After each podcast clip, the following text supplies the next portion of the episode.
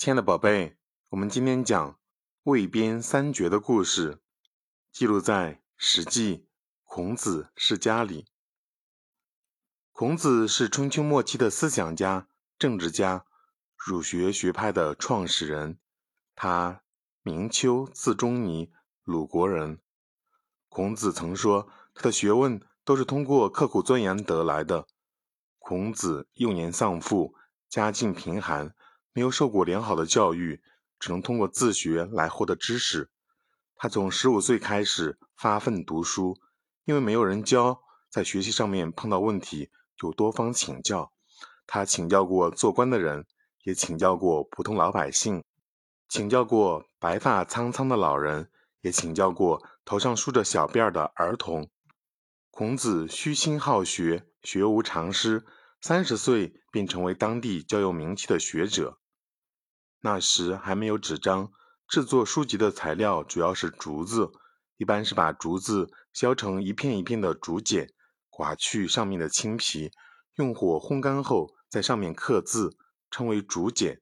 竹简有一定的长度和宽度，一根竹简只能写一行字，多则几十个，少则八九个。写成一部书要许多竹简，书的内容全部写上去以后。要用牢固的牛皮绳把这些竹片按顺序编连起来，就可以阅读了。这样的过程就叫做围编。由于一片竹简只能写很少的字，所以一部书如果字数很多的话，那就需要几十斤甚至上百斤的竹片。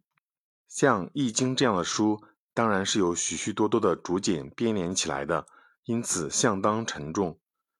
孔子到了晚年才开始学《易经》。《易经》是一部很难读懂的古书，孔子下了很大的功夫才把它全部读了一遍。这还只是基本了解它的内容，接着他又读了第二遍，掌握了它的基本要点，然后他要读第三遍，对其中的精神和实质有了比较透彻的理解。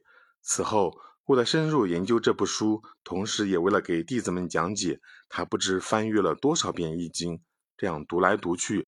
把串联竹简的牛皮带子也给磨断了好几次，不得不换上新的带子再读。即使读到了这样的地步，孔子还谦虚地说：“假如我能多活几年，我就可以理解《易经》更多一点了。”通过这个故事，我们明白什么道理呢？小宝贝，孔子读《易经》，魏编三绝的故事启示我们：一、学习要勤奋；二、学习要用心。和知识交朋友。三、学习的一个重要方法是重复，重复帮助记忆，重复是记忆之母，重复才能加深理解，真正掌握知识。